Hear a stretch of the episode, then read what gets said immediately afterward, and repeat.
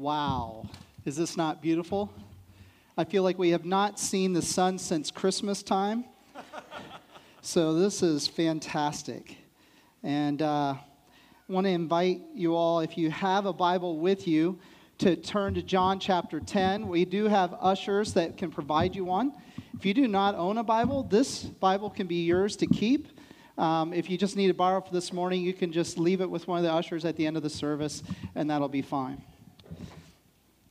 So every year, I usually make a trip to South Africa. I work with a school there that is a school for a Christian school that's uh, uh, basically a boarding school for children that are street kids in shanty towns. These shanty towns are usually people that have been basically ostracized from mainstream society, either because they are immigrants that have come into the, into the country that uh, do not have uh, opportunity for work, uh, or they are simply marginalized because they're just generationally poor. These street kids would typically be used for things that would be unmentionable in regards to how their little shanty town would use them. So a vision came that uh, starting a school that would allow these kids to come and live at the school, be able to then receive food, clothing, and education, but more importantly, faith. A particular girl named Katlaho I met in 2010. Katlaho is a beautiful, was a beautiful girl. She was in the, at the time seventh grade, and a moment happened that I'm going to share with you now. We're singing a song that was being led by my son at the time, who was uh, he was st- he's still my son, but at the time. Uh, he was 10 years old and he, and he was playing this song written by Kutless called I'm Still Yours. The song is a beautiful song, but it says a lot about when life gets difficult or when everything is taken away, can you still worship God? I want you to pay attention to the words of this song, and then I'm going to tell you Katlaho's story. Because at the end of the song, she was raising her hands, shaking and sobbing significantly. read these words as you listen to them being sung.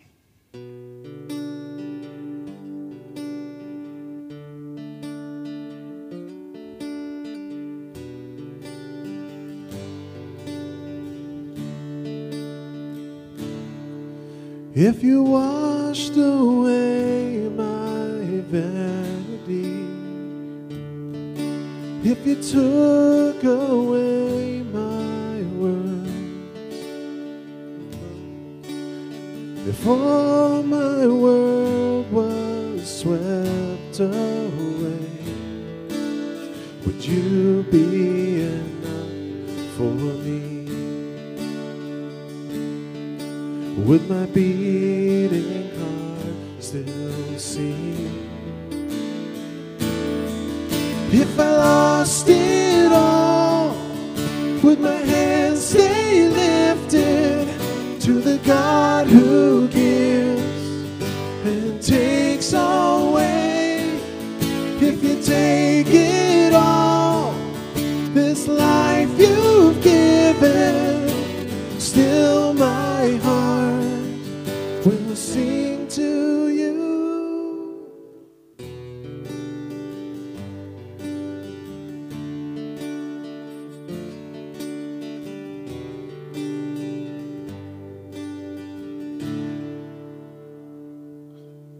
When my life is not what I expected, the plans I've made have failed. When there's nothing left to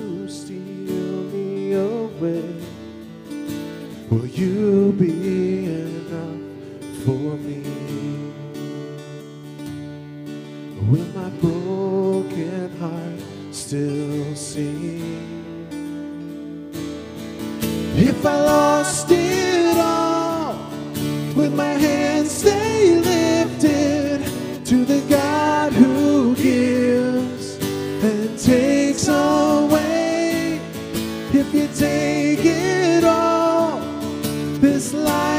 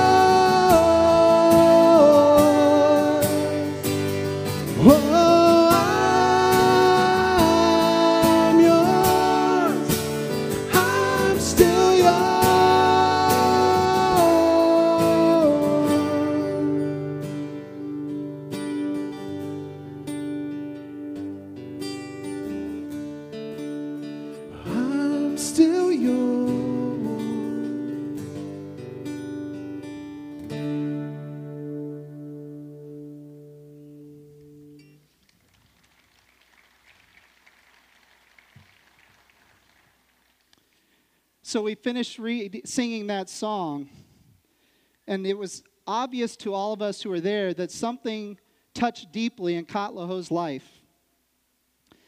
So after the song was done, several of the team that I brought from the States to South Africa gathered around her and were consoling her.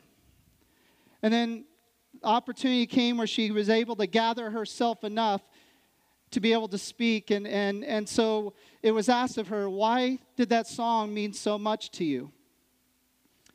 You see, what I didn't tell you is that Katlaho, being, yes, grade seven, it was clear that on her, she was a beautiful girl, loved to smile, but on her face were scars. We didn't know what the scars were from. We just assumed that it was possibly from some uh, accident or even possible abuse. She began to speak and she said, Four months ago, my aunt and my two cousins, whom I live with, and, and in the shanty towns, often these children, these street kids, do not have parents that are anywhere around. And so they often are given to a, an aunt or an uncle or, or some kind of cousins or grandparents, and, and that's where they live. And, and in this case, Katlaho was living in a shanty, small little piece of wood, living with her aunt and two cousins. And four months before we had had this moment with her, they were in a car accident. Her, her aunt, and her cousins. Katlaho was the only survivor. You see, what little she had, what little support that she had around her, was lost in a moment. It would be traumatic for any of us to be in a car accident and be the only survivor when many that were family of yours were lost. But in her case, she was already orphaned into this family, and now she's orphaned again. You see, a year before that accident, while at that school, she had given her life to Jesus Christ. And he had truly changed her life. But then, when you go through a situation like that where everything you knew was taken from you, whatever little it might be, was taken from you, she has a decision to make.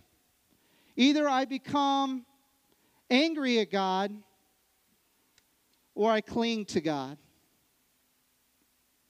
Either I become angry with God or I cling to God. So that song is playing, and you hear those words saying, If I lost it all, if you took it all away,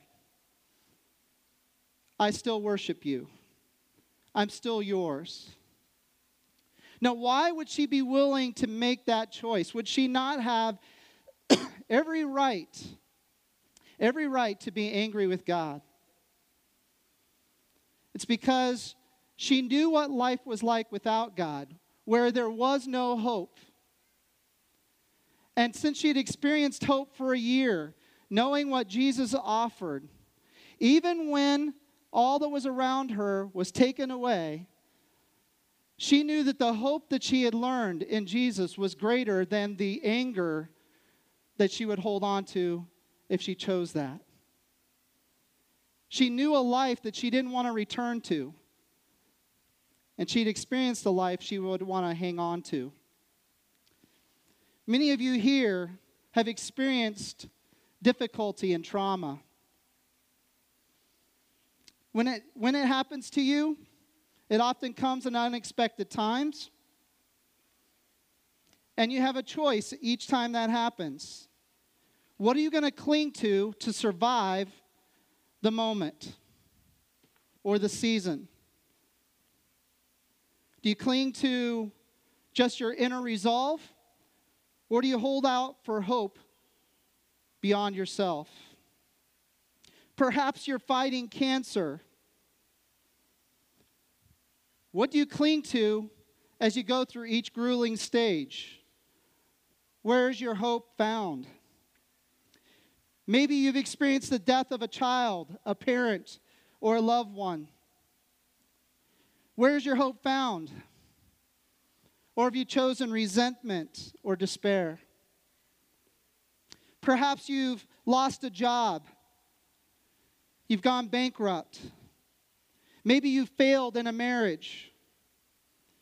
Perhaps your rep- reputation has been crushed by poor words or actions of others.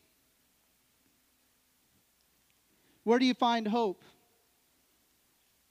Or have you chosen to cling to anger? See, what I find is that when you go through difficulty, there really is two paths. Either choose a path to hope, or you choose a path of anger and resentment. Anger and resentment only has within it, if that's your chosen path, only has within it yourself as the final answer. And eventually, over time, despair will happen because you'll know the anger and resentment is not the answer. And certainly, you're not the end. Depression, suicidal thoughts, perhaps rage become the fruit of one's life when they've chosen something other than hope. But quite frankly, hope and just hope in itself is not enough. There has to be an object of that hope. And for Katlaho, that object of that hope was Jesus Christ, in whom she had found life just a year before. I want us to read in John chapter 10 a statement by Jesus himself as to his purpose, to why he came to this earth for you and I. It's found in verse 7 to verse 11. So Jesus saying, Very truly I tell you, I am the gate for the sheep. All who have come before me are thieves and robbers, but the sheep have not listened to them. I am the gate. Whoever enters through me will be saved. They will come in and go out and find pasture. The thief comes only to steal, kill, and destroy. I have come that they might have life and have life to the full. I am the good shepherd, the good shepherd who lays down his life for the sheep. All of us are living with the reality that death will come to each of us. We all hope that it's later in life after we've lived a long life. But when death comes knocking at your door, perhaps it's someone dying in front of you, or maybe you've started to experience the mortality of your own physical body. What often gives us fear at that point is the unknown after. Jesus describes something about life, but life in absolute terms. Not life that ends at death, but life that continues beyond death. This one life that each of us gets to live is filled with disappointments, challenges, and yes, a longing to understand. But here's the frustrating thing we don't get to do do overs in life, in the sense of you get one life to live. You can't retell your story differently, but you can change your story from here forward. You have one life to live. So, what will be the source by which you aim all hope? Jesus says there are basically two paths being offered to everyone who is sitting here today. Those two paths have two different leaders. The one leader comes to be deceitful. He tries to convince you on short term thinking. He becomes, he tries to cause you to be dismissive about the fuller meanings of life. And he tries to teach an avoidance of actually talking about the fact we are all mortal. That leader seeks to steal, seeks to kill, and seeks to destroy. Does not have an end game that desires to see you experience life and life beyond. But the other leader says this He is the gate, the gate by which you can be saved from the curse of death. He is also the good shepherd of the sheep. He comes not to steal, kill, or destroy, but rather to offer life. And he does so by being honest about life. He's honest about life being difficult. He is honest that life will throw its curveballs at you. But the thing about God that we often forget in times of difficulty, He never promises that life will become easy if you join Him in the journey. What He does promise is that when life gets hard, He'll walk you through the difficult parts of life. You won't be alone. Katlaho was experiencing this. In spite of having lost everything she knew, instead of being angry at the God that she could have said, took that away from me. She instead clung to him because he was going to offer the only hope that she knew. You see, the message of Christ is honest, it's transparent, and it does not d- avoid the difficult discussions that involve purpose of life and the imminency of death. In fact, it considers those things greatly. That each person here has a purpose in life and can have hope beyond death. That's why Jesus said, I don't come to steal, kill, and destroy. I actually have come to give you life, and not just any life, but life fully. So, my question comes back to you. If you're a Katlaho, where with whatever you had was taken from you all at once, what would you cling to? Would you be despondent? Would you be despairing? Would you be crushed to the point where you become angry with God? Would you reject God and just say, He is not caring, He is not loving, and walk away? Which then would only then mean you have only to hope in yourself and become angry, despondent, perhaps even depressed. Or do you walk with the God who will carry you, walk you through, and restore you, and give you hope that regardless of whatever this life throws at you, gives you hope for your future? You see, Jesus changes lives. Jesus changed Katlaho's life. She went from being a hopeless girl on a street whose parents were nowhere to be seen to being a girl full of hope, aspiring to a future. And by the time we left South Africa, I asked her, What do you see your life looking like going forward? And she wanted to say, with the fullest of meaning and expression, she said this I want to help people find hope. she wanted to help people know that there is hope in spite of whatever your circumstances are around you. And in the midst of her great storm, she found an anchor. In Hebrews chapter 6, verses 19 and 20, it says this For those of us whose lives have been changed by Christ, we have an anchor for the soul, firm and secure. It enters the inner sanctuary behind the curtain where our forerunner Jesus has entered on our behalf. Jesus becomes an anchor in the midst of a storm. Have you ever been on a ship when a storm comes up? It's not a fun place to be. And, that, and, and the boat's at the mercy of the storm, unless it's anchored.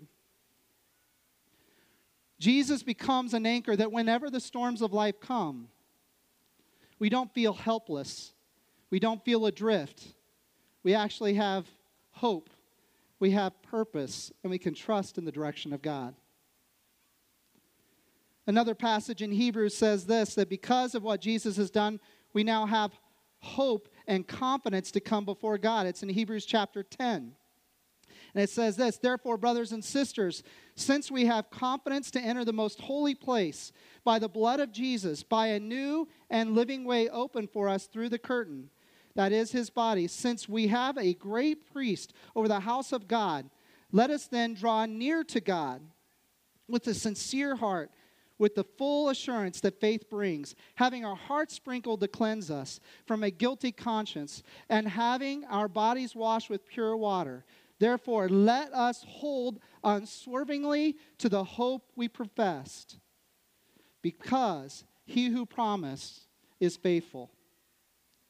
You see, when you have an anchor to the soul found in Jesus Christ, we now then have a pathway. As Jesus said earlier, He is the gate by which we can have a relationship with the Father God. He becomes the hope by which we can walk every day in confidence to approach the living God for help. And because of His blood that was shed on the cross for each of us, so that He could pave the way for us, because we were dead in our sins we needed a blood payment that would cover those sins so that we could be reconciled to God. So, by accepting that gift given to us, we now have a curtain by which we can enter into the presence of God. The blood of Christ is capable of allowing anyone to enter into hope. So, for those of us who are in Christ, we have that anchor and we have that hope that we will be able to enter without fear into the presence of God. And lastly, this all comes by faith. Hebrews chapter 11, verse 1 gives us the definition of faith. It says, Now faith is being sure of what we hope for and certain of what we do not see. Faith is being sure of what we hope for and certain of what we do not see. I have never seen Jesus Christ visually. I have never seen the place by which I hope for and long for in a place that He's preparing for those who have given their lives to Him. Never seen those things. But by faith, I accept what I have what I've read and I've heard and what God has done in my heart. By faith, I accept that. And as a result, I hope for that which I cannot see, but I am also certain of it, and I am not in doubt. I've experienced the life change of God, and so have many here.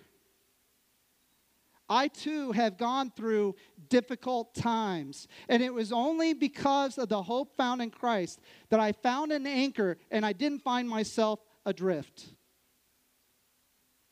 It has been our prayer that if you come today and you do not have a relationship with Jesus Christ, that today, by faith, you'll accept his work done for you on your behalf and call on him to be the leader of your life, your Lord and by faith accept what he says about you and to you, and by faith look forward to, in hope, of what we can long for, which is life eternal with the Father God. It has been our prayer that you will discover that hope found in such a faith. Jesus came to give you life and life to the full. Let's pray.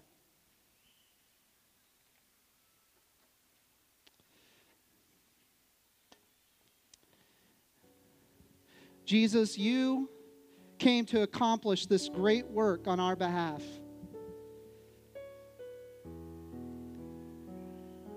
We, by faith, have to accept it.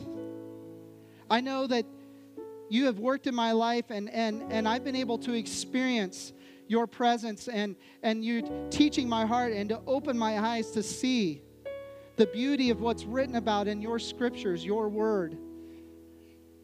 To see that, that you were obeying the Father's commands to come, to die for us, even when we weren't loving on you, you were loving on us. And because of you changing our lives, most of us here have hope. But Jesus, there are some here who are yet to come into the family. That are yet to have experienced faith. And therefore are living out every day with no hope. So, Jesus, I ask that you would begin to do a work in their life that they will want to cling to you as their anchor and discover what it means to have a relationship with you and therefore be reconciled to the Father God.